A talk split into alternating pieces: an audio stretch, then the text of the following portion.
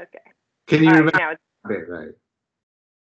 yes, yes, It- and I can see that that it would be, you know, someone was telling me they were jealous of me being able to watch the Clone Wars for the first time because it's you know so good, and you only get to watch things for the first time once, and so if you never got to watch the Force Awakens with fresh eyes, I can see that uh, Yeah. you're, uh, you know, it's a different experience for the Mandalorian. It's, it's the fresh eyes and not knowing what's happening, plus the being part of the global experience.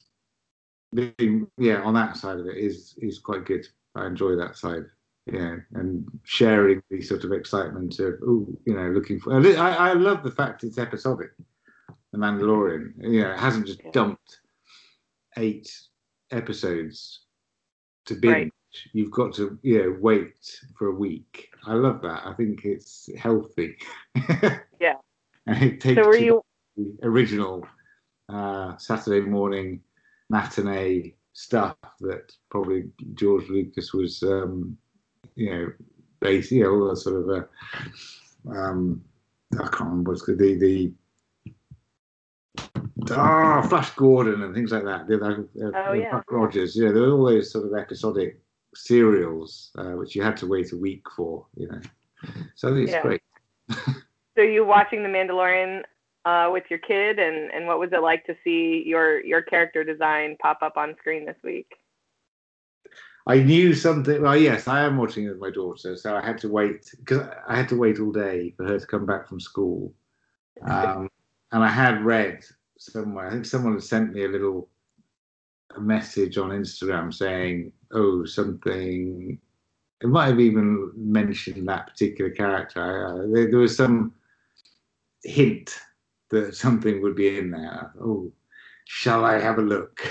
shall I just? Have I had to no, I had to hold. Otherwise, I'd just be scrolling through it and ruining it. So um, Right. I was patient, and I, we waited for her to come home, and then we watched it in the evening. And yeah, he was on quite quickly, so it was good. Yeah, it's always quite Yeah. exciting. Yeah. So I, yeah, I've got no idea if anything else will come up.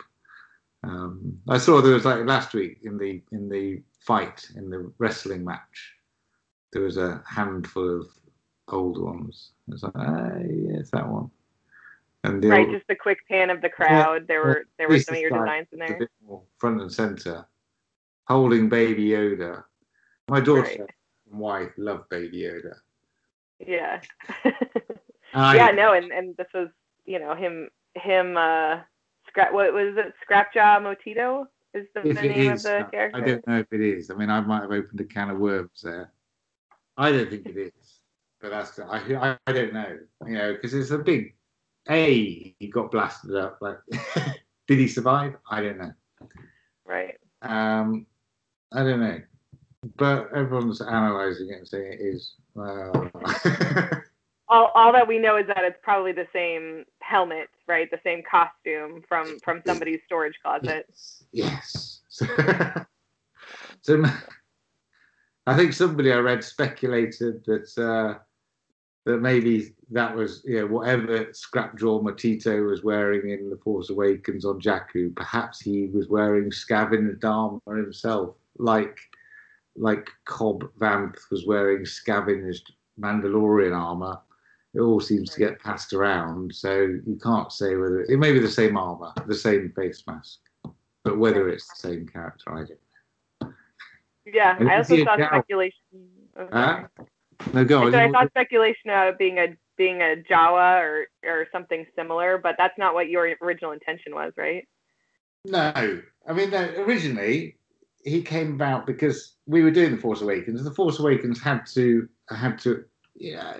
JJ wanted to sort of get that sort of new hope vibe, and it was set in a desert, and the, we, yeah, we we drew upon we were influenced by all sorts of things in uh, New Hope, i.e. Jawas and Tusken Raiders, and elements of those we, you know, uh, yeah, it, it's heavily influenced by a Jawa. He's got a big brown hood.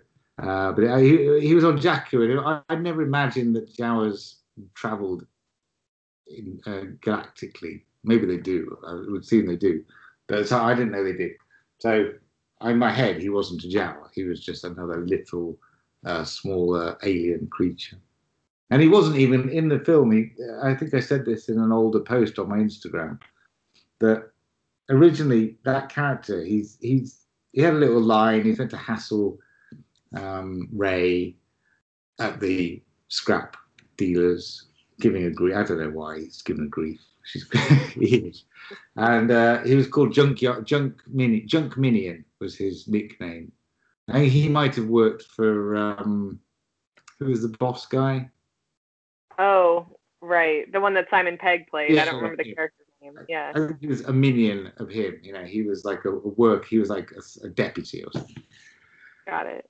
And he originally was actually designed to look like something else. And at the very last minute, JJ decided that this other design, which we'd made and had, which was both of these were performed by Kiran Shah, who's in loads. He's a, a small performer, and uh, he uh, he decided that he didn't want to use that character design for Junkyard Min- Junk Minion.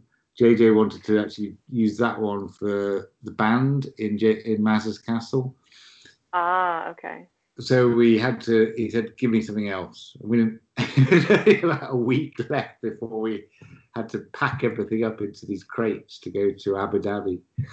So his design was born out of like uh, okay we've got to design it really quickly that could be designed made it had to be made really quickly you know. The the, the, the first design which had now become the musician was a prosthetic and it was beautifully sculpted and it know, it, it had to be sort of uh, fit his face perfectly. It was quite a, you know, a long-winded process to make a very nice prosthetic or a mask.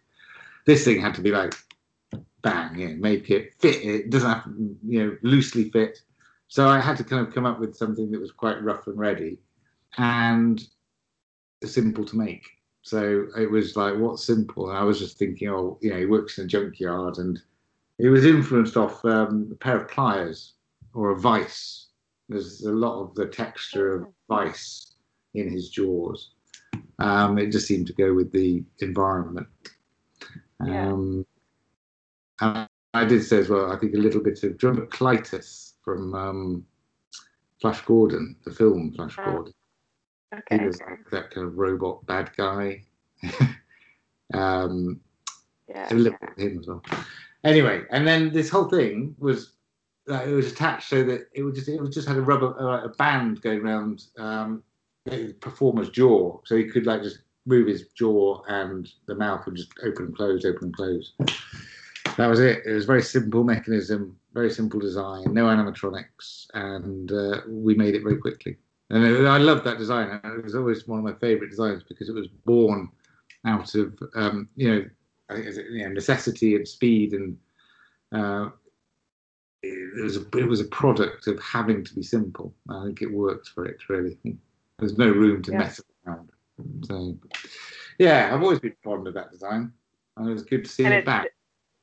And it seems like maybe they lost the uh, the jaw strap or something like that because the mouth didn't move in this iteration. Oh, I know that did bother me a bit, but hey, who knows what they, they were, whether it got broken or whether they decided they, they maybe they just wanted it not to move his mouth. I mean, it was a different performer. I, I somebody did send me a, a, a link to who the performer was. So maybe again we made it to fit Kiran. Uh, it may be that as much as it fitted Kiran, it didn't necessarily fit the other performer as well, and they had to forego the mouth movement. There are many factors. I'm sure they'd have loved to have had the mouth moving, but I don't know. Right. It's not Yeah. important. And I guess I'd have to get a linguist to analyze whether or not it was the same language or not. You know, that's not something I would notice. Well, uh, I think in, in the you know analysis, there's people saying, "Oh, he, he said Utini. He said something in Jawa." You know, it's like, maybe. but then again, maybe he did. Maybe he's hanging out with Jawas. Like, I can speak French.